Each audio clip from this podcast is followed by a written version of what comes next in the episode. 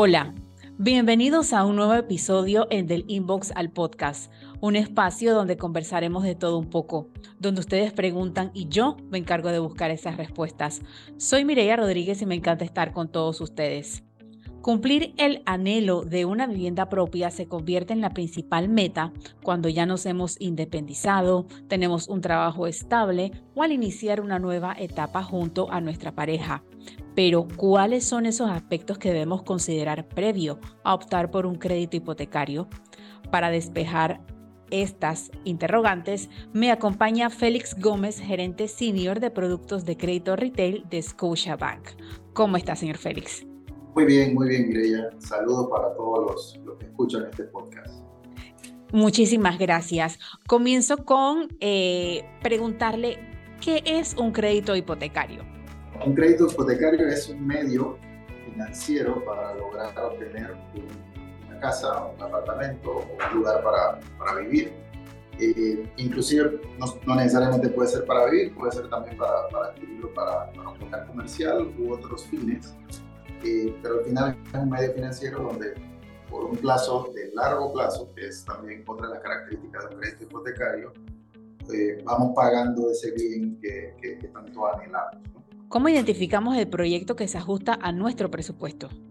Bueno, hay varios, varios elementos a considerar. Uno de ellos es, tengo que considerar mis ingresos, eso digamos es el punto de partida, y en buen parameño, por decirlo así, arroparnos hasta donde la banca permite. ¿Y, y qué significa eso en la banca?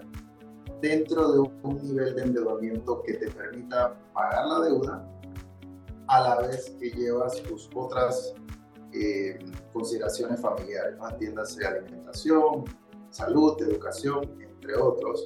La idea es que haya un balance entre el crédito o los créditos. Puede ser una persona que no tenga crédito, la condición es una, a otra persona que ya tenga un crédito avanzado, donde la condición ya es otra. Los bancos, en especial Scotiabank, nos buscamos asegurar de que el cliente pueda seguir existiendo y, y trabajando y llevando todos sus, sus elementos a su hogar, eh, mitigando el nivel de endeudamiento. Y eso, es algo muy, muy importante, no solo para Scotiabank, para toda la banca, para tener un, grupo de, de clientes sanos financieramente hablando. Interesante. ¿La tasa de interés de ese crédito hipotecario dependerá del valor de la vivienda? En principio sí, hay, varios factores a considerar, el valor de la vivienda, el, proyecto, eh, y la respuesta es sí, sí puede, sí puede depender del valor de, esa vivienda. ¿Cómo se calcula el abono inicial de esa vivienda y qué tan beneficioso es que yo eh, pueda ofrecer un poco más de lo que se me pide? Bueno, eh, vamos, a vamos a hacerlo con un ejemplo para, para que quede más claro. Vamos a imaginar una, un apartamento o una casa de 180 mil. Vamos a imaginarnos una persona que está ganando alrededor de 3.500 dólares y, y haciendo algunos numeritos, lo habitual en el mercado es que haya un abono inicial para esos 180 mil de aproximadamente 10%, que es lo más común en el mercado. Ya ahí estamos hablando de que se requiere un abono inicial de 18 mil dólares. Por lo tanto, si hacemos la resta de 180 mil menos los 18 mil, me van a quedar 162 mil dólares aproximadamente que van a ser eh, que va a ser el monto a financiar. Lo típico es financiarlo a, 30 años eh, y en ese sentido la tasa de referencia, la tasa de referencia es un comparativo de todas las tasas que hay en nuestro mercado, ronda el 5,75 en este momento. Y digo en este momento porque pudiera moverse en el tiempo según han venido ajustándose las tasas a nivel internacional. Haciendo un poquito de matemática, la cuota de, este crédito de 162 mil está por el orden de 954 dólares. Y si le incluimos por ahí el seguro de vida, que es importante, siempre un crédito de este tipo lleva seguro de vida para que la deuda quede pago en caso de, de fallecer la persona, y seguro de incendio, estamos hablando ya de una cuota mensual de 1048. Al hacer la matemática, este, esta persona estaría asumiendo que no tiene otras deudas, solo con la deuda de hipoteca en un 29% de endeudamiento eh, que está dentro del 30, que es lo habitual máximo para una hipoteca que nuestro mercado recomienda para cualquier persona, según el valor del, del bien y según su ingreso, lo cual en ese escenario estaría dentro de los parámetros aceptables para, me atrevo a decir, para cualquier banco de la localidad, en especial para eso. Este sería un cliente que está debajo de un 50% de endeudamiento eh, y para la hipoteca específicamente ya tendría el 30%, que es lo habitual. Eh, quiere decir que es un cliente que está tomando una decisión sana financieramente hablando, porque el otro 70 le queda, le queda para sus otras obligaciones y deberes como ciudadano. Es importante entonces que, ah, basado en ese cálculo, si en vez de dar los 18 mil dólares, yo pudiese dar 20 o 21, esa mensualidad va a reducirse. Inmediatamente se va reduciendo la, mensualidad que tendría, que tendría la persona para pagar. Así es. De acuerdo a la ley de interés preferencial, ¿cuáles eh, son esas viviendas que, que clasifican en, en, este rubro? Eso varía de, de, de, acuerdo a, cada banco, obviamente. Esto es muy importante, cada banco tiene la potestad de si entra o no en el rubro de interés preferencial.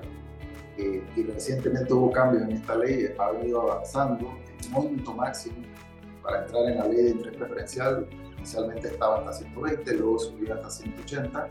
Eh, y obviamente tanto los clientes como los promotores eh, están aprovechando estos incentivos del gobierno para acceder a dar créditos dentro de la ley de interés preferencial. ¿Cuáles son esos gastos legales que se contemplan dentro del crédito hipotecario? Podemos mencionar algunos como los, avalúos eh, y los gastos de tramitología legal para la inscripción en registro público, eh, que son parte inherente al, crédito hipotecario como hacemos en Panamá, y que es importante también que como consumidor se pregunte al banco eh, cuánto van a ser esos gastos legales, cuáles son las penalidades que el cliente puede estar adquiriendo en caso tal de no cumplir o no cumplir con los, con los, con pactado con el banco. Inclusive revisar bien los temas de tasa de interés, si va a haber movimientos en el futuro, etc. Y, recordar el tema de seguro, que a veces nos, nos, preocupamos mucho por la tasa, por la, por la tasa, por la cuota, pero descuidamos el seguro y el seguro es un rubro importante también en el crédito hipotecario. ¿Esa tasa de interés de ese crédito hipotecario puede variar durante la vida del préstamo? La respuesta es sí, pero depende también eh, de, cada banco. En Panamá hay muchos bancos, algunos lo modifican, otros no. Lo habitual es mantenerlo estable, salvo cuando las tasas del mercado internacional se muevan, como está sucediendo justo entre el 2022 y 2023, que hemos tenido movimiento de esas tasas en todos, y eso afecta a toda la banca y todos los bancos conceptualmente están, para mantener el negocio operando de, forma rentable, están haciendo ajustes en estas, tasas.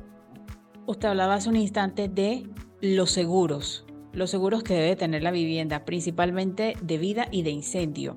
¿Son seguros que se adquieren con el banco o se puede hacer a través de una aseguradora? ¿Y qué otro tipo de seguros hay que tener dentro de la vivienda? Los seguros se adquieren con el banco, eh, pero también se pueden adquirir fuera del banco. No, no, no, hay, no podemos obligar al cliente a tomarlo con el banco. Es, algo que tenemos prohibido por regulación.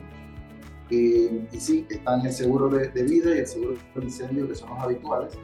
La recomendación también es tener seguros de contenido del hogar, porque muchas veces el seguro de incendio no te, no te asegura el contenido, solamente te asegura la infraestructura.